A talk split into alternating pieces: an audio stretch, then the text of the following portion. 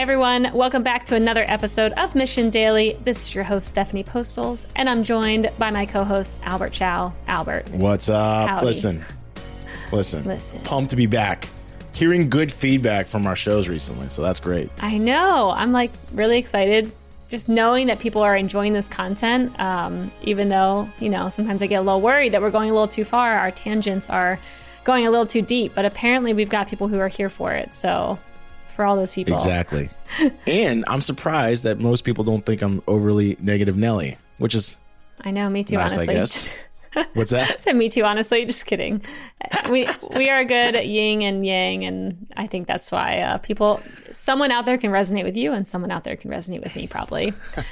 so today, I thought it'd be an interesting shift to talk more about you know the space that we're in, because we have worked with so many different clients. We have serviced so many different, I mean, from smaller companies all the way up to like Fortune 500 companies. We've worked with them all. And I think you have a really cool approach when it comes to, you know, sitting down with our team and helping them work through client challenges or just Yeah. how to work with clients. And so I want to talk about that today because I think it's a useful map for anyone who would ever think about starting a business. I mean, any business you're in, you're always going to have customers and clients, whether you're selling a product, a service, whatever it is, you will always have them there. Um, so I wanted to talk through that today with you. Yeah. So right now, if you follow a lot of the solopreneur movement that is happening, uh, we, you know, I think in a previous episode of Mission Daily, I predicted that the rise of solopreneurs is going to happen more so than ever. Uh, with the tech layoffs, more people have, let's say, unique IP, and it's easier to sell your knowledge more than ever. Uh, with Gumroad, with Kajabi, with a lot of different platforms. Uh, whether and if you know how to do something, of course you can sell that, right? What from accounting, which is a service that people have paid for for a long time, all the way now to like growth hacking, like our some of our team members we've worked with in the past, like they do advertising and so on. And what inevitably happens in a service industry, which is um, which we're, we're in, we make shows for other people and we have people sponsor our shows, but we have to give something back because they they don't have no say. Um, and what inevitably happens, inevitably happens in a service industry is there's going to be some type of conflict of like the quality of the service and or what it is that they got. And this is where every company and every whether you're huge or small, you're going to have to face this question is like how do I address this customer concern? In let's say automotive, like let's use automotive industry, right? If I don't like the car, the thing is is the car has a hard cost. So most people when they have a problem with the car, they don't ask for another one because they know there's a hard cost associated with the car. I can't just have another one. But what they will ask for is maybe you fix it, maybe you do something with it. And that's what happens in services because they know really your only hard cost typically is going to be time and labor. And so the ask becomes a delicate situation because they so for example, they ask you, let's say you they ask you to make something. They could be anything. Whether it's well, let's just go with art for now. They ask you to make art.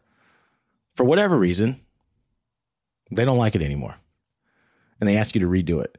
This is where every customer this is where every this happens in websites, it happens in podcasts, it happens and and for us, for us sometimes we have to redo it because of different reasons. Let's say the person changed jobs. Let's say the PR team for the company did not realize it, or the person did not realize the PR team does not allow interviews. They say that you can't mm-hmm. run it. So we've already sunk all the work. The work is sunk. So Stephanie and I are faced with the decision what do we do now? We've done all the work, the work's done, but that episode, for whatever reason, can't be used. What should we do? Yeah. So let's talk about how we make that decision. Yeah. I mean, I think uh, the first thing and what I oftentimes am watching you do is try and take the team out of the emotions of it because it's really easy to be in the emotions of the work. I did that work. I was in there and worked on it for hours and yes. they need to accept that episode. You know, that's on them, which normally you it's like, yeah, that kind of is on them, like for sure.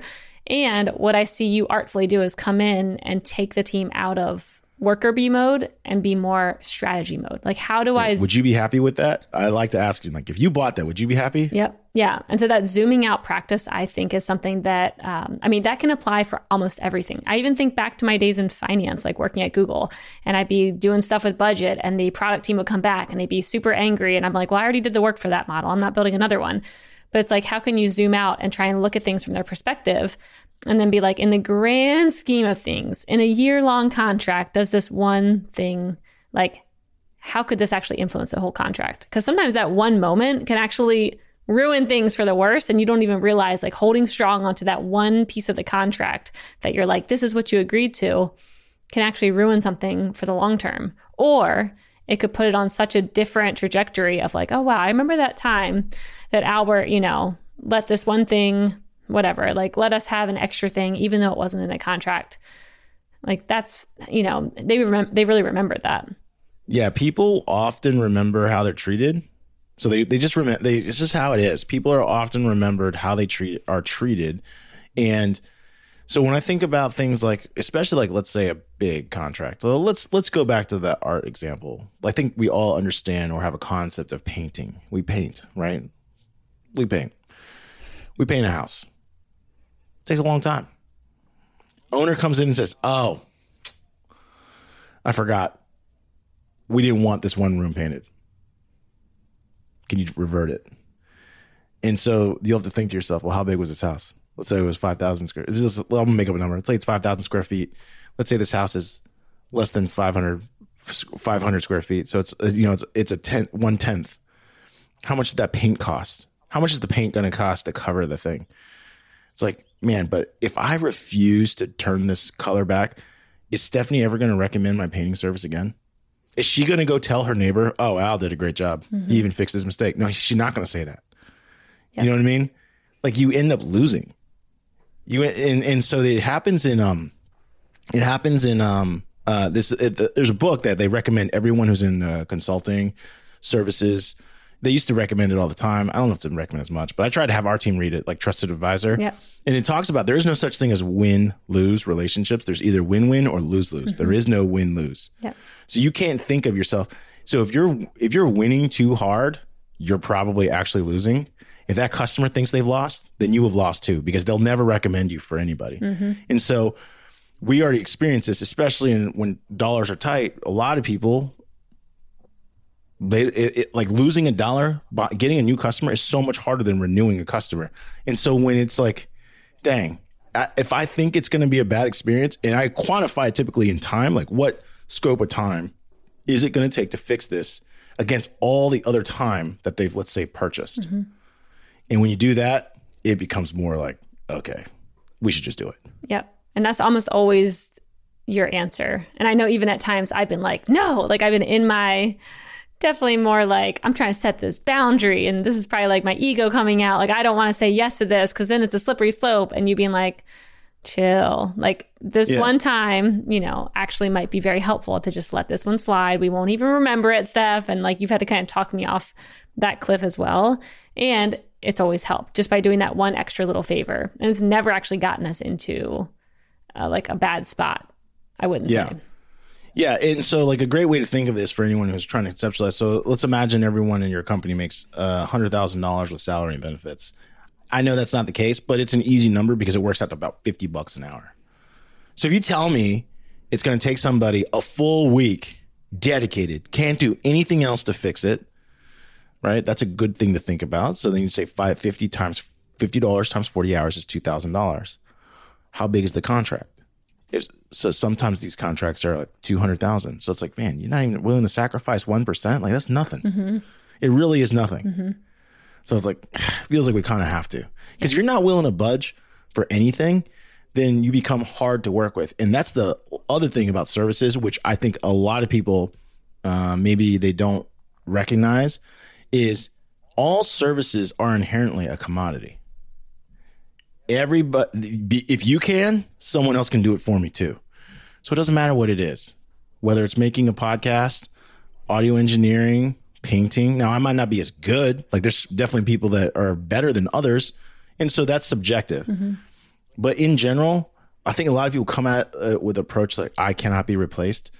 I got bad news. Everybody's replaceable. Yep. Everybody. So we're replaceable. So I don't want to lose a deal over a week of work. Mm-hmm. Yep. A, a week of extra work. Like that to me seems silly. Yep. And I, I, think also that reputation gets around very quickly when you talk about like showing up and just being easy to work with. I forget what I was reading where they were talking about like how they bring on agency partners and they're like 80% of it is like we just like working with you. And like even if your work product isn't as good as the next person, if you're easy to work with, like we're going to go with that person all day. And I think it was actually my one friend Lauren who I've had on the show before. She was a model like before she started her company and she said that what she realized now is that uh, people who get selected and stay modeling for a long time, they're the models who are actually the easiest to work with. Because so hmm. many of them have, like, you know, they've got this attitude I'm not going to like wake up, like, this is all about me, whatever. And she's like, looks at some of her friends now, and she's like, the ones who are still doing it are the ones who are just easy and fun to work with. They show up, they're in good spirits, like, all the camera people or whatever, like, they all love working with this person because they're just like, easy to work with and easy to schedule with. So that's funny. This was actually this came up once, um, and they used that model example for me. Now, the story that I because I distinctly remember hearing the story was Cindy Crawford. Mm-hmm. Uh, Cindy Crawford famously had a mole uh, on her lip, and she was a supermodel in the '80s and mm-hmm. '90s. For those young bucks that are like, "Who's this?" no idea. But I was told the same thing about Cindy Crawford. It's like, is Cindy Crawford the most beautiful woman on earth? Most people could point out like that's an imperfection. Mm-hmm so why is she a supermodel? And they would would talk about how easy it was, like how professional she was. Like if she was, you know, the reality of being a model is certain shows you're gonna have to have that maybe more of a thin look. Maybe you gotta be of a more fit look. Maybe you gotta be up, like you said, bright and early mm-hmm. in the Alaskan snow with just a you know fuzzy jacket on. Mm-hmm. I don't know, but point being is you might not have the best conditions. And the way they described it to us was like, um, if you're easy to work with, you will be booked for more jobs just because. Mm-hmm because it's just it's just easier. And I started thinking about that. Man, I was like, man, like I think to there there are some really killer small business operators. My um the cleaning service that my me and my family use mm-hmm. is one of them. Uh, it's a it's a it's a mom and daughter combo. I don't know if any other people work with them because only they've worked with us somehow they've locked up a really good portfolio business. They have no website. They have no nothing. Mm-hmm. So they show up on time every time. Yep. yeah. Yeah. Super easy, right? Show up on time every time. Never late. Like never. Mm-hmm. Never. They do what they say they're going to do. They're out the door when they say they're going to be out the door. Super easy, super friendly. Uh, and they do little things. You know what I mean? So mm-hmm. like so, for example, if uh, my kid leaves something out and they have extra time, they'll just clean it. And and that's and that's and that's just a microcosm of it. So, like we're in the services business. We make you know everyone knows we make podcasts, but that's how we think about it when we get into service disputes. So, if you're out there and you're a solopreneur and you're thinking to yourself, "Hey, this is a dispute I have." I really think you should ask yourself how much more time will it take for you to fix it? Because mm-hmm. if it doesn't really take that much more time to fix it, you should fix it. Yep we're not selling houses here. You're not giving away a free house. You're not giving away a free car. Like it's some of your time and effort. So that's why I think, you know, in a sense, a services business is both the hardest and the easiest thing to run. It's the hardest because man, it takes up so much of your time, but fixing mistakes is pretty easy. Like, mm-hmm. you know, so uh, that's that's the way I think of it. And I, and I, I always feel bad for because some of our team members like, I already made the episode. I'm like, well, you're gonna make another one. Yep. And hey, I, the one thing I was thinking too to like leave this on a different point is that I think this is a lesson for many things in life, though. Like, not just service businesses, it could also be for if you're selling actual products. And there's a lot of people I talk to on Up Next in Commerce where it's like they will ship the free thing just yeah. to give that person a good experience. I think about relationships. Like how many times are we unable to zoom out from like our relationship or the drama that we're in or whatever to see a bigger picture and be like, okay, is that thing really that important? Like, do I really need to hold firm in that whatever I'm calling is like a boundary right now? Or if I zoom out, is this really that big of a deal? In the grand scheme of things, if I'm going to be with this person a long time, is that thing really that important? So I think although I, I love watching how you navigate this in our current company, um, I also just think like there's so many areas of life and other companies too that I think this is just something to think about. Like, how can you zoom out yeah. and see the bigger picture to like anything that you're in? So this is good. This is this is it's funny you mentioned that. This uh, I I feel like this is a little bit of a tangent, but it's related. So I know this woman. She runs a killer chocolate chocolate gourmet chocolatier shop, right? And people have asked her before, like, why don't you expand? Why don't you get bigger? Why don't you do D2C? And I, and I was there once when she answered that question, and she said, "Well, The problem with D2C, in which she she tried it, but she couldn't control how long it was between the package arriving and then the customer picking it up, especially in the summer. Mm-hmm. Uh, so like chocolate melts, and she says most chocolates like a Hershey's or like you know off the shelf commercial, they'll have some like chemicals in it to help slow the rate of melt. Mm-hmm. And I was like, huh, I didn't really think about that. And so she had to think long and hard about how would I even get this packaged because she knew that she would be in a losing scenario. If she was shipping chocolate, she would always be losing because you'd get it melted, it didn't look right, or whatever. You, everyone's looked at melted chocolate. You know it doesn't. For whatever reason, it don't taste as good because probably because it looks like you know a baby's diaper. It ain't cool. Uh, so then she she really had to assess like and she basically assessed like i would not have enough happy customers doing this mm-hmm. therefore i will not do it and i thought that was pretty bold mm-hmm. you know like and she runs a good business and i was like that's sometimes it's that simple like that's what you say no to yep yep i love it all right well we will see you all on the next episode hope you guys enjoyed it and got some good little snippets of insight from this conversation today you know what we should talk about next hmm. time is like if we had if someone made us push a reset button what would we restart with? Like, because I've been business or yeah. life. Let's just start with income. Yeah. okay. Okay. We can do that in a future episode then. Yeah. Well, because I think about like I, I really believe this. I, I'd be curious. We're going to go on another tangent right now. Uh, the way I describe it, I tell my kids this: when I look at them, there's nothing I would change about them. That means everything that led up to me having those kids had to be true too. So if that's the case, mm-hmm then I can't have wanted to change my life ever. Yeah. Right? Yeah. What, like do I meet do I meet your mom? Do we get married? Like all these things have to be true. And I'm like, shit. So even so like you know, even in your case, mm-hmm. where maybe you don't like the dad as much anymore, still you love your children. Yep. Oh yeah, and you so need like, all that. You, you, can't, you can't change yeah. anything in the past because otherwise that kid's not the same person. Yeah. So then I feel like we just did the episode there where you can't change anything then, or you shouldn't. no, no, we're gonna. That's where we're gonna change our occupation. That's all. Oh, okay. okay. Yeah, we'll hit the reset button. It's like, all right, if you were had to restart right now, mm-hmm. what would you do? Okay. Next episode. Next episode.